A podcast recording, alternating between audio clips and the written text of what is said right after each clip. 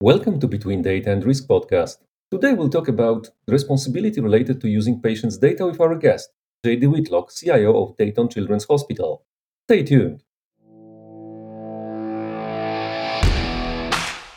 If you're a business owner or senior manager, you probably had more than enough about all the wonderful opportunities awaiting you in the era of digitalization. Whether it is big data, cloud, data science, or whatever buzzword is currently trendy. If you would like to hear someone dissecting these claims and showing you what it actually takes to improve business processes, you're in the right place. This is Between Data and Risk, where we discuss real life examples of what works and what doesn't in the world of business operations. Hi, I'm your friendly neighborhood data guy, Dr. Marian Siwiak, and with me is my co host, Artur Guja, Cognition Shared Solutions Chief Risk and Strategy Officer. Hello. Welcome to this episode of Between Data and Risk. Today we'll take a look at data science in the context of medical services and patient data. We have with us JD Whitlock, healthcare consultant and CIO at Dayton Children's Hospital, who agreed to share some of his experiences with us. Hello, JD. Hello, pleasure to be here. Yes, it's a pleasure to, to, to, to have you with us. Uh, we know how um, sensitive is patient data in today's world. And uh, I believe many of people in our audience would like to maybe understand better how is it protected when they send their children to, to the hospital or at least how it should be protected. We we we believe that uh, Dayton is i think i'm not sure if it was the first or, or uh, next time the best hospital children's hospital in the us so i i believe uh, it's we done right that it was awarded that uh, that that accolade uh, at some point. So, so the question is how, what should they expect uh, from from from uh, hospitals if they would ask, okay, so now you have my my child, you have its you know, his or her uh, medical record and and a lot of other sensitive data. How do you protect it, and what what should they hear? Yeah, sure thing. So, um, so the good news is that uh, in the United States, at least, uh, the uh, HIPAA uh, Mhm. laws that have been around since 1996 are are pretty clear about how we are supposed to protect uh, patient data. Now, obviously, it, uh, with the risks of um, cybercrime and ransomware, um, that's that's the single biggest risk. There are other risks that we have, you know, operational errors that um, that result in, you know, in, in patient data being inappropriately released. Despite the fact that uh, you know we have electronic health records and uh, patient portals and all that, there's still an awful lot of um, the after visit summary that most patients get after they see their doctor. It's still printed out just for convenience sake to have that information that the medication you were just prescribed or make sure you do this when you go home. It's people still want to have that printed out. And you know, if you hand the wrong one to the wrong patient, then technically that's a breach of. but at least we have, um, at least the HIPAA regulations are very well understood because they've been around for a long. Mhm. What's changed recently, and what um, patients need to be very careful about, is with some of the more recent uh, government regulations on interoperability that are a good thing because they give patients more rights to get their their record, or in our case, the, their kid's record, um, electronically quickly, Mhm. downloaded into wherever they want to send it to, including third party applications. Um, there's there's a risk there that uh, uh, uh, patients are are downloading their their family members' records into lots of different applications, and perhaps not all of those applications have their best interests at heart. Mhm. And that, interestingly enough, is not protected. Huh? Because if it is self-disclosed by the by the patient or the patient's proxy, not it's not covered by HIPAA. So now the government's talking about, well, maybe we should maybe we should fix that Um, we should it, it should be protected based on the type of information, not and you shouldn't have that loophole for for patients releasing their own data. So that that's one thing of concern. Um, what should what should our patient families expect of us Dayton Children as well? That we have a, a competent cybersecurity team. We're doing everything we can to to avoid um, you know worst case scenarios of cybercrime, ransomware, uh, et cetera, et cetera. So that's that's something we obviously pay a lot of attention to. It's it's interesting the parallels uh, between uh, what you just described and the developments in uh, similar space in the financial industry because uh, you know protection of financial information has been has been around for for equally long time but uh, the recent kind of developments in open banking standards where you can uh, make your account data available to any third party in order to supposedly um, kind of uh, consolidate your financial information in one place but as you say not all of those applications have the the, the client's best best interest in mind and it almost seems like we're uh, you know we're trying to bring a lot of convenience but at the same time people's people's mentality and the, the ability of the customers themselves uh, is not uh, kind of advanced enough to make to make full use of it, which uh, kind of uh, leads to paradoxes like uh, when you're trying to make a, a simple payment nowadays. Uh, you you know I remember I, I, was I was making a, a, payment recently and I had to I had to enter my password then I had to watch a short video on fraud then I had to enter another password that I received on on on on uh, SMS. And frankly, I, it would have been just easier just to call the bank and do it because you know it they were they're trying to protect me against myself. And uh, I I suppose similar things apply in um, in the healthcare industry where you know you want patients to have that access to information because obviously it's uh, it can be critical, it can be life saving. It's not just about convenience but at the same time you want to protect them against making frankly stupid mistakes sometimes right? I, have, I have a question from a data point of view because I, i'm not sure how the things work in the in the states uh, maybe i hope i'm not asking the obvious question but if i'm in the hospital in the states and uh, my doctor needs my medical information let's say i'm unconscious how easy it is for, for the doctors to get information from other medical facilities about, you know, did, did anyone treat me? Did anyone, I don't know, notice that I have some allergies? I personally have for penicillin, which is pretty widely used in the UK. And uh, they were all happy that I knew about it, but it could be administered to me if I would be, an example, unconscious. How how how, yeah, uh, how open and, and transparent is this uh, that's on the that's professional the level. Classic example is you are someplace uh, besides where you normally are. You're in a motor vehicle accident. They wheel you into the emergency room. You're unconscious, and they administer uh, some medication that that you are horribly allergic to, and makes your condition worse if it doesn't kill you. Right? Mm-hmm. Um, how do we do that? Um, the bad news is um, that's not completely solved yet. Good news is it's getting dramatically better um, quickly with with all, all a lot of the regulation uh, around that.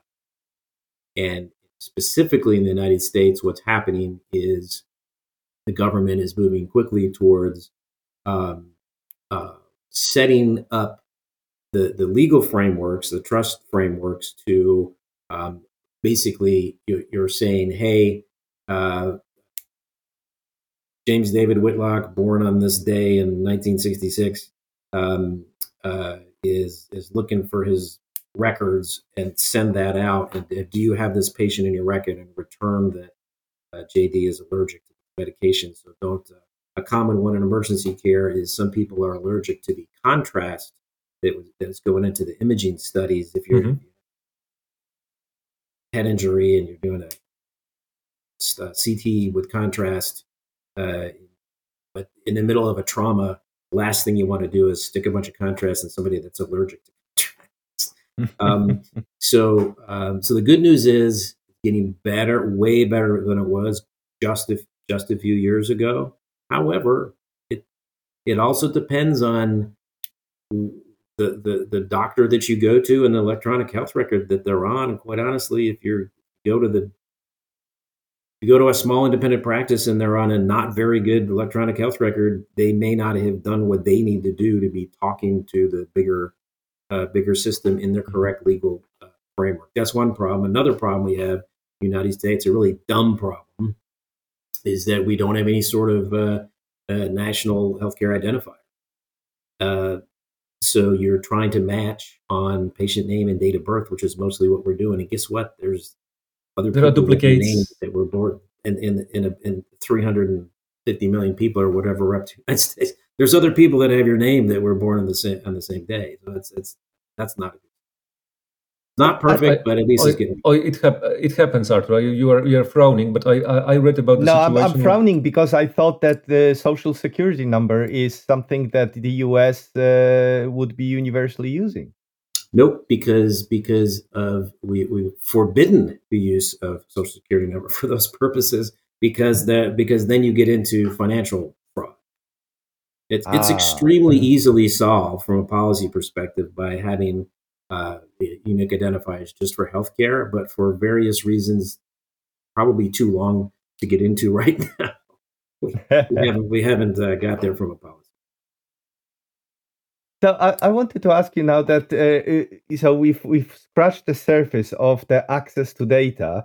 Uh, how do you how do you see the development of the the, the recent kind of uh, AI ML models? Uh, uh, are they are they going to be kind of used in in in this field anytime soon? And how do you see the the, the whole kind of spectrum of uh, problems with with data security and privacy uh, being uh, accessed there? Because uh, we've been we, we've been kind of talking quite a lot, and also in our professional practice, we've been touching on security of data when it comes to using both in-house and outsourced machine learning models and uh, it seems like there is uh, you know a whole host of completely new uh, risks that most people are still not tackling properly so have you have you encountered this space and uh, you know if so how, how how do you perceive it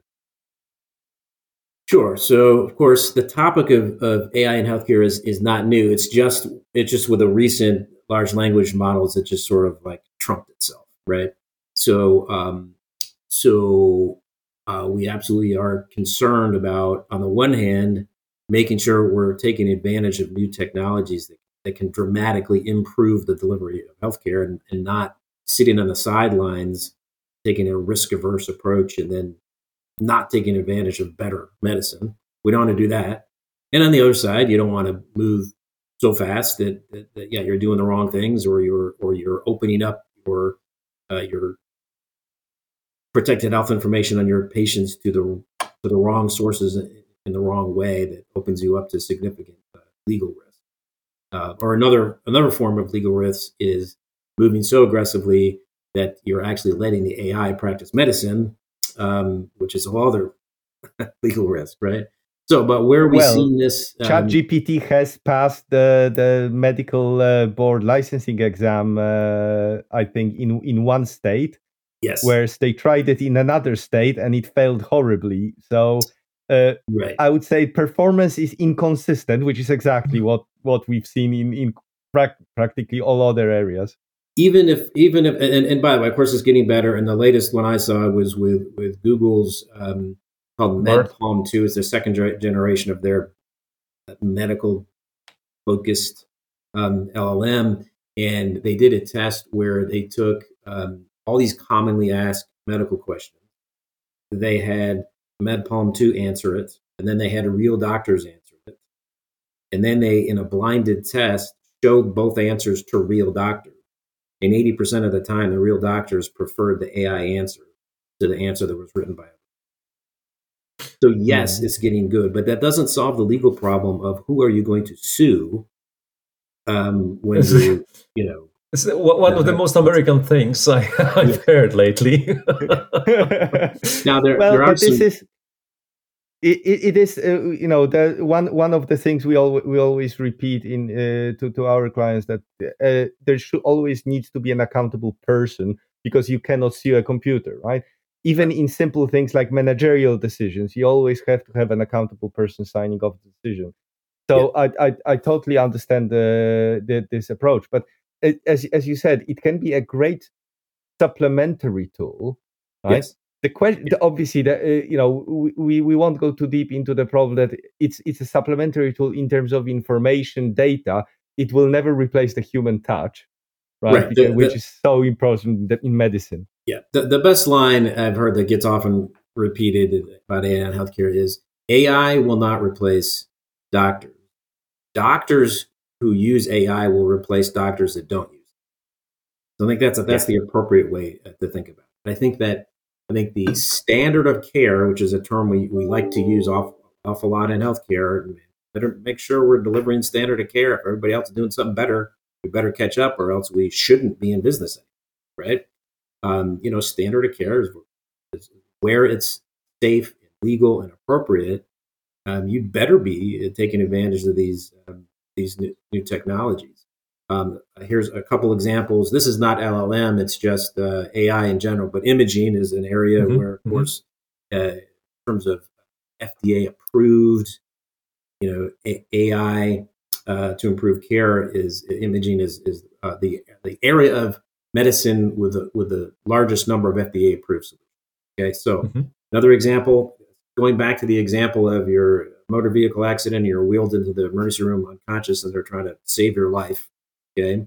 Mm-hmm. Um, um, or uh, actually, a better example is uh, stroke victims in the emergency department. Okay. There's a busy right. emergency department. There's 10 uh, patients in there uh, that have to rule out stroke.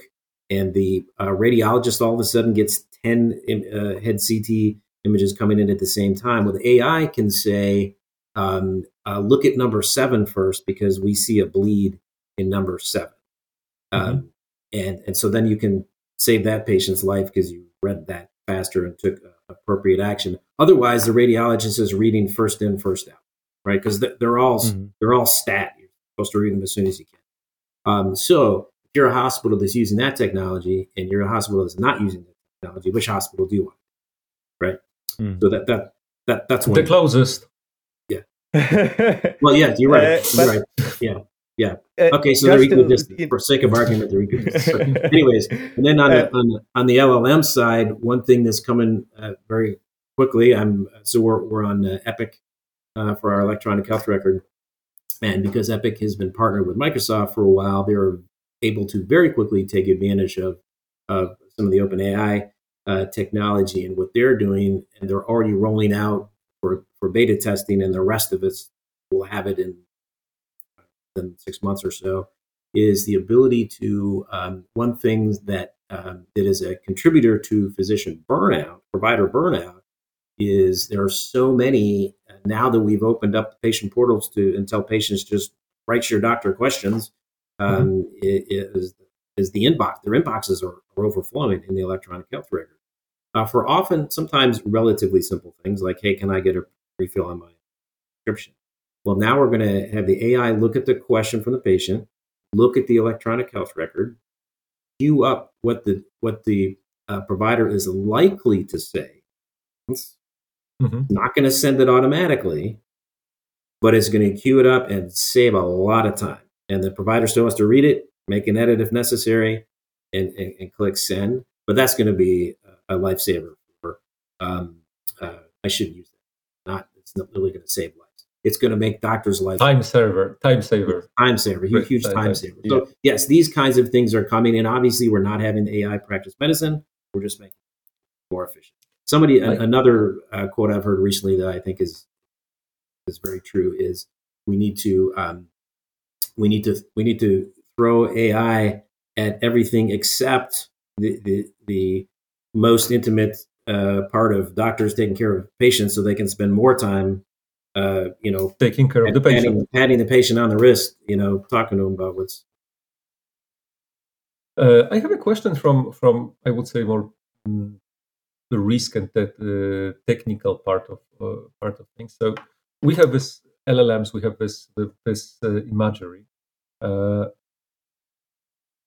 I guess much more data will have to be exchanged with with with the applications which deal with uh, analyzing all this data. Like, are the technical and legal uh, frameworks that you that you mentioned already in place, waiting for for, for this to happen? Because you said that in, in Imagery there are already a lot of tools. So I guess uh, it means that these frameworks are already working there. Will it? Will they be easily ad, ad, uh, adaptable to, to text to, to, to, to I don't know LLMs, uh, or, or or do you think it, requires a lot of work? Because I, I think that as long as, as the data is in the hospital, it's it's safe, it's secured by you, and, and, and we we don't need to worry so much. I'm I'm thinking about this interface when you when you get to, to third party which is providing because OpenAI, in example, you cannot install it on your premises unless you have your own I don't know atomic uh, plant, electricity plant and, and, and a couple million uh, processors running you know the basement. Sure. So, so back to the example of uh, we've already made it much easier for a patient to download their record from their from mm-hmm. their doctors, put it into some third party app. Let's say they have some chronic disease that is they're going to be able to manage better with the mm-hmm. assistance of some some mobile app. And mm-hmm. now that mobile app is turbocharged by an LLM, so it's going to be even better at helping you manage your diabetes, your asthma, or whatever fill in the blank chronic condition. Okay. I'm thinking more of the of the doctors themselves. So you have a patient on your on your, on your table, yep. and it's I don't know rare disease or or you know really atypical atypical case. Yep. Uh, my, my, my both my parents are, are doctors, so so I know that uh, atypical case are cases are are, are pretty typical, uh, so to speak. Uh, so I imagine the situation where the doctors will because it, as you mentioned the patients can download it, they can do whatever, they, they can print it and they can wave it over their heads if they wish. Uh, the question is about, you know, the doctor, let's say there is a technical possibility that he drops the, some, some, some, in some format the information about the uh, information he collected from the patient and he gets some suggestions, you know, it could be a typical version of this or that. Yes. So yep. I'm, I'm asking about hospital yeah, directly sure. taking so, taking right. Taking so a couple other things that are so so another um, other functionality has come in sort of certainly mm-hmm. enabled or or or turbocharged by some LLM technology is to tell the tell the doctor, hey, since you saw the patient last eight months ago, mm-hmm. here are all the things that that happened. And by the way, you've got three minutes to look at this be- before you go in to see the patient exam room as you're running between patient exam rooms. You don't have time to look at every last thing in the EHR, perhaps, but here's a thoughtful summary that the AI has helped put together. Here's the most important. Here's the most important thing. That's something else that that LLM is really going to help with, and I think that responsible electronic health record vendors are, mm-hmm. are going to do this. It's not your doctor doing it. It's not your hospital doing it. Mm-hmm. Quite honestly, it's the electronic health record vendor that's going to put, uh, put a lot together. Now, back to your point about um, the doctor seeing a patient for mentioned something about a, a rare disease. Mm-hmm. That is also going on. Actually, that predates some of the LLM stuff. Um, uh, that's something else that uh, our, our EHR vendor Epic has been working on for a while. They have a research database of de-identified um, hundreds. It was up to 180 million patients last time I checked. It's probably getting close to 200 million now. Um, and they can do things like say, "Oh, we see you're treating this patient with this rare disease. Would you like to talk to other doctors and other health systems that have similar patients?" Cases. Yeah. Okay. And you don't. All you know is that there's some other doctor out there that's treating a similar patient. You don't even know the name of the other patient. But then facilitating reaching out to that other physician. Something else they're working on uh, is for now the opposite of that is common conditions where we have uh, millions of patients with hypertension or you know common conditions, and you have you can have really good data on if I'm going to make a decision on which medicine I'm going to prescribe uh, this hypertensive patient in front of me right now, instead of reading the journal article that came out last year that was based on data from three years ago, I can now grab data that was that that's as of a couple up to date as of a couple days ago and see, you know, for patients like this, and then I'm, but I still, I'm still going to have a sample size of 100,000 patients that are this hypertension and this medicine, right? Mm-hmm. And it, you know, this medicine might be better than, than that medicine. So yeah, the, these these tools are uh, rolling out pretty pretty quickly. The last two things that I mentioned are um, in the process, uh, maybe like within the next year.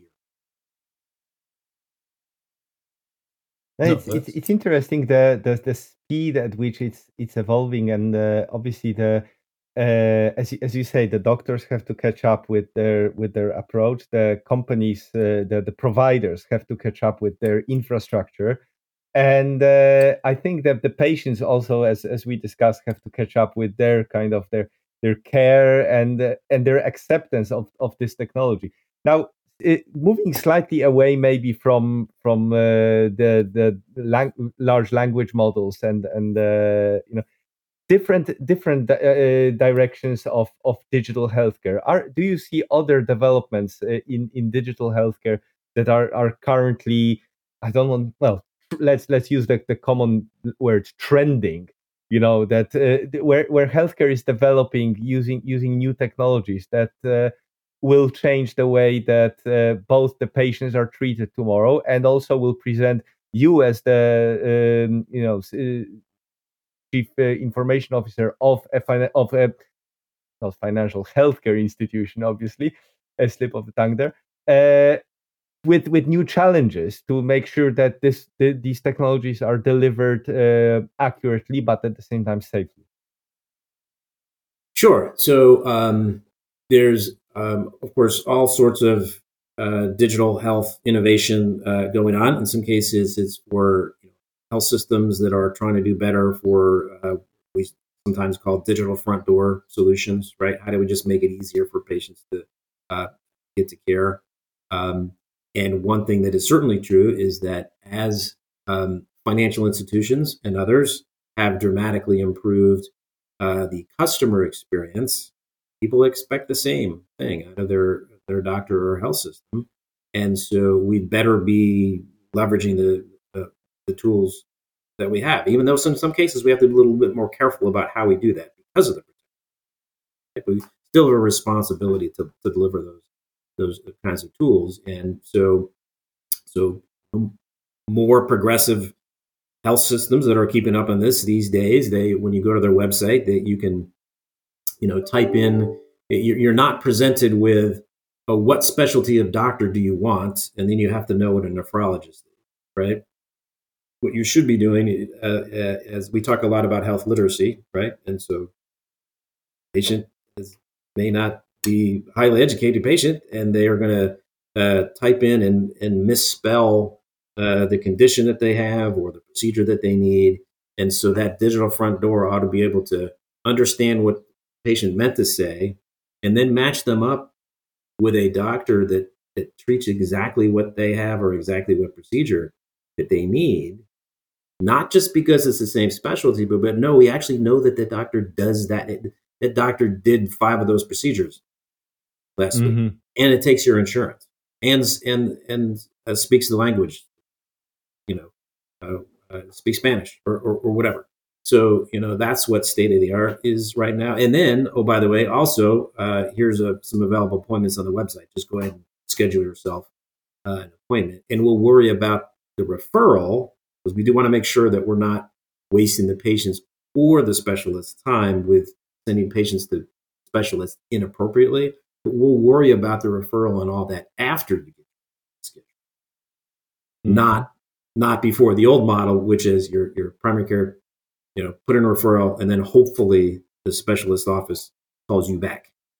Um, so we don't want that. We want let me I'm, let me find the doctor that's available that uh, that I can watch a little video of the doctor and I feel good about the doctor, and uh, now I can schedule that uh, appointment online. So that's that's what digital that's what good looks like for digital today.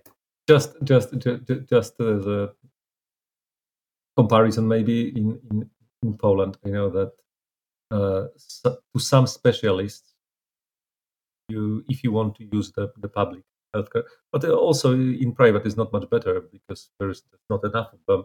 Uh, the lines can be longer than five years so sometimes you need to wait longer. So there is a chance that your doctor didn't start studying medicine yet, so he will. that's yeah but at the same time you know you're you're talking about because we, we both come from poland and uh, you know one one of the things that i always admire about poland is that they have the uh, central uh, government created act database uh, uh, for patient information access and each patient that has the, the national uh, identity number can have a secure profile access online and schedule their appointments, see their prescriptions, see their records. Uh, so it is, you know, I currently live in UK and NHS has been improving a lot, uh, but it's still a quite kind of uh, more traditional than than than than Poland is. So different countries have got are are different stages of development. I think there's no country uh, not no kind of first world country that that is not doing anything hopefully but the the, the countries are different stages of, of, of development in this space and uh, I guess you know one of the things you, you mentioned innovation uh, in, in in in all this. Uh, one of the things that you have to be careful about, I think, in, in this is that in other areas, uh, including finance, you can innovate a bit more freely because when one big people part of innovation die. is people yeah what part big part of innovation is failure right and uh, you know even if people go to a bank and uh, are you know hsbc which i used to work work for they had uh, this gimmick frankly where in in the hong kong uh, branch there was a robot greeting everyone and hmm. sometimes the robot failed and and you know sent people to the wrong floor or whatever it was it wasn't very good but it was a gimmick people liked it if people if people tried it in a hospital, I think it would meet with a bit of a disapproval. if if suddenly you know uh, uh, it it sent you to a different floor and uh, you had a, a, pretty serious condition. I, I, have a I have a funny healthcare uh, robot story. I saw a, a presentation uh, when I went to the HIMSS, the healthcare IT show every, every year, uh, and it was a it was a hospital system presenting on early use. They were really still studying it about uh, little robots that ran around the hospital and could go fetch things, basically, to make nurses' lives easy. Right? Okay. I've got this medication that's not on the floor. Go down to the pharmacy and bring it. It's a great use case for, for robots, right? Well, uh, the the the, the uh, investigator for the study was talking to some nurses, asking them how they like the robots, and they said, "Oh, it's great. We send the robots down uh, uh, uh to get the DoorDash when the patients order meals out, you know, for delivered delivered food, you know, and and they said, wait a second, that's not supposed to be happening. The patients are supposed to be eating what the doctor prescribes them from the hospital uh, dietary services, not. So they had this discovery only because they had these robots the store. patients are ordering out when they weren't supposed to be uh, ordering. So, but yeah, that's that that's a great example um, of of you know just going and fetching things um, to make lives easier for uh, for some of our clinicians. No, and you're not, you're not gonna, you know, nobody's gonna, no patient's gonna die because of that, right? So, well, unless the yeah. robot the robot fetches the wrong the wrong food. Yeah, but you have all sorts of controls. You already have controls. The you know the, the nurse has to scan the barcode seven times before they can um, you know, yeah. administer food. Medicine. Uh, I, have I've watched enough House MD to know that there's something that would it's exactly. bound to go wrong. yeah, these can always still go wrong. Uh, yeah. I, I would like to go to, to go back to, to the digital digital healthcare. Uh, like, what is it that we should expect real, realistically uh, in in this area, or what are because working with with with, with technologies, we are uh, very often um, we meet very often uh, technologies which oversell. The marketing is yeah. is, is, really heavy. Uh, we would like to ask you. We know that you are a consultant in digital uh digital uh, digital healthcare. So we would like to ask you as a, as a professional, like what should we expect to come, or and what we should be wary of that you know that is really pushed down our throats, but maybe it's not time yet. Sure. Well, one thing that that that healthcare consumers should expect is is more convenient care, right? Mm-hmm. And so, you know, one of the, of course, one of the silver linings of the pandemic is that we got over, uh, we, we got past the the all of some of the inertia of, uh, of video visits, right, mm-hmm. and, and, telehealth. The technology had been there for a while, but through a combination of, um, at least in the United States, insurance company policies, and, and in some cases, just some physicians not embracing it or hadn't really tried it yet and weren't quite sure about it. We got that, we got over that in a big hurry when that was the only way to see your patients for mm-hmm. a while.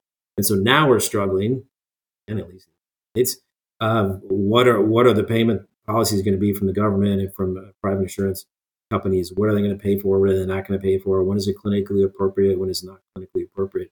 But there's a lot of great uh, technology out there that just makes care more convenient and still clinically appropriate. So, so at Dayton Children's, we are uh, using uh, a telehealth device um, called TytoCare, and they have a um, they just put together a really nice package of uh, uh, sort of a dedicated video visit um, equipment that has an otoscope for looking in your kid's ear, stethoscope, uh, you know, little camera with a light to look in your kid's throat, so you can have a, for example, a nurse practitioner on the other end uh, for an urgent care visit.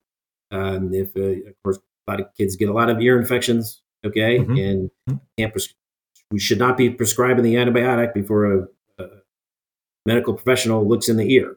Well, if mom or dad can stick the camera in the ear and do do the exam, uh, and nurse practitioner that's uh, 30 miles away uh, can it can do that um, diagnosis and then and and and writes a prescription and mom and dad never have to leave leave home, then that then that's a win, right? Those are the kind mm-hmm. of things that we can and should should be doing, and consumers can and should be uh, taking their business to the health systems that enable these technologies and make make care easier. I, I've heard that they were initially they performed or we're planning to perform. Uh, there's remote operation uh, as well. Yes. Like, re, re, I would uh, I wouldn't have a problem with you know having cameras stuck in my ear. However, my heart would be operated via 5G. I think it was it was about uh, about the throughput of, of 5, 5G. I, I can't remember if it operated a banana or actual heart, but right. one of the two. Uh, so so so I think that the remote diagnosis could be really helpful. Also, I think when it comes to uh, care of the elder people who are probably more vulnerable and getting to the doctor is also right. pretty pretty hard for, for many of them. Uh, exactly. So it's uh, the remote diagnostics is, is really interesting. Is there anything else we should we should look out for? or maybe um, something that is so that is is actually hyped, but is so overhyped, and uh, we should be wary of uh, of the actual yeah, we efficacy like, of, of, We like to kill kill buzz. We are we are pretty old grump, grumpy guys, and we we like to kill some buzz from time to time. So help us. Sure. Well, um, uh, certainly when you when you look at the um, the investments going into digital health, um, there's a lot of ideas that sound great, and and um, in particular a couple couple years ago when there was just crazy venture capital going into anything that sounded like it might be a good idea, right? And so people would go design. Di- are we talking about full diagnosis from one drop of blood? Not to name. Uh, yeah, right. Exactly. Yeah. And so Elizabeth, is, she's she's finally in jail now, right? I've I'm not sure if she already is. I've heard that she very was very blaming, soon, right? try, try, trying to avoid it by having two kids right. uh, within so, a year. So, so one spectrum is complete and utter fraud like that. If that, but then you have people with good intentions that have a a zero percent chance of actually bringing that thing to market because of a lack of understanding of the way that things really work or who you're going to sell to or whether it's going to integrate with the rest of the health system or integrate with importantly clinical workflow okay mm-hmm. and so one thing that's that's being realized is uh, particularly on the machine learning side you may be able to in a in a in an ideal data lab situation develop a, a, better predictive algorithm and your, your area under the curve is a little bit better than, than the last. But if you can't bring that to market efficiently and integrate it back into the clinical workflow in the electronic health record, it's not going to do anybody any good.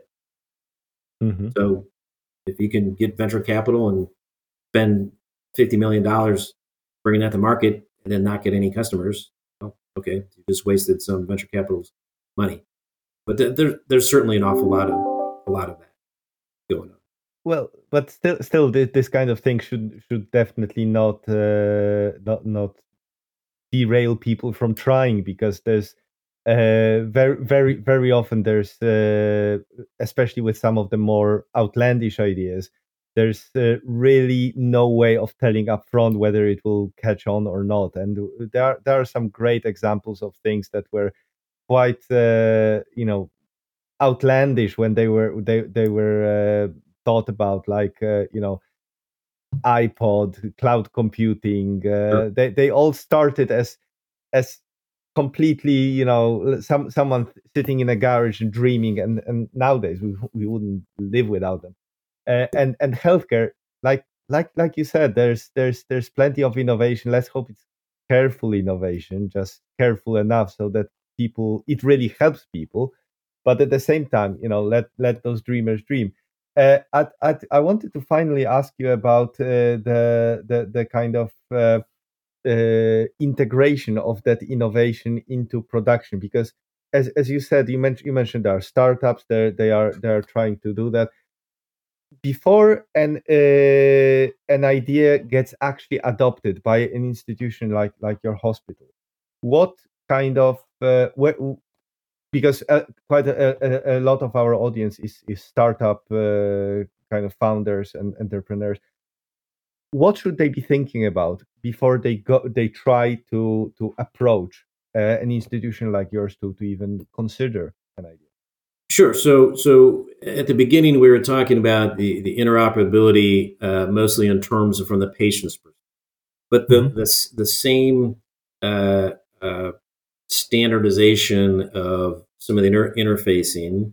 Uh, so, uh, uh, FHIR FHI, FHIR Fast Healthcare Interoperability Resources um, is a is a inter- interoperability standards that that the U.S. the government has uh, has pushed on us, and a good this is the good kind of regulation, right? We're just mm-hmm. going to agree on some standards, and uh, the granularity with which we can now exchange data just just within the last few years has gotten significantly better.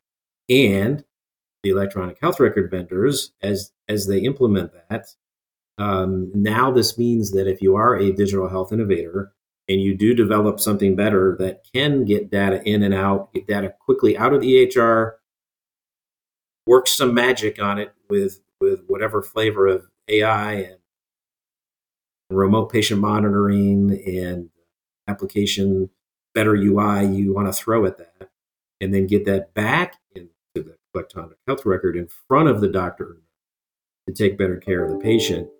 Um, now that is much more possible than it was just just because the level of effort required by uh, by my team, the, the, the IT team at the health system, uh, is it's not zero, but it's a lot lot less than it than it used to be.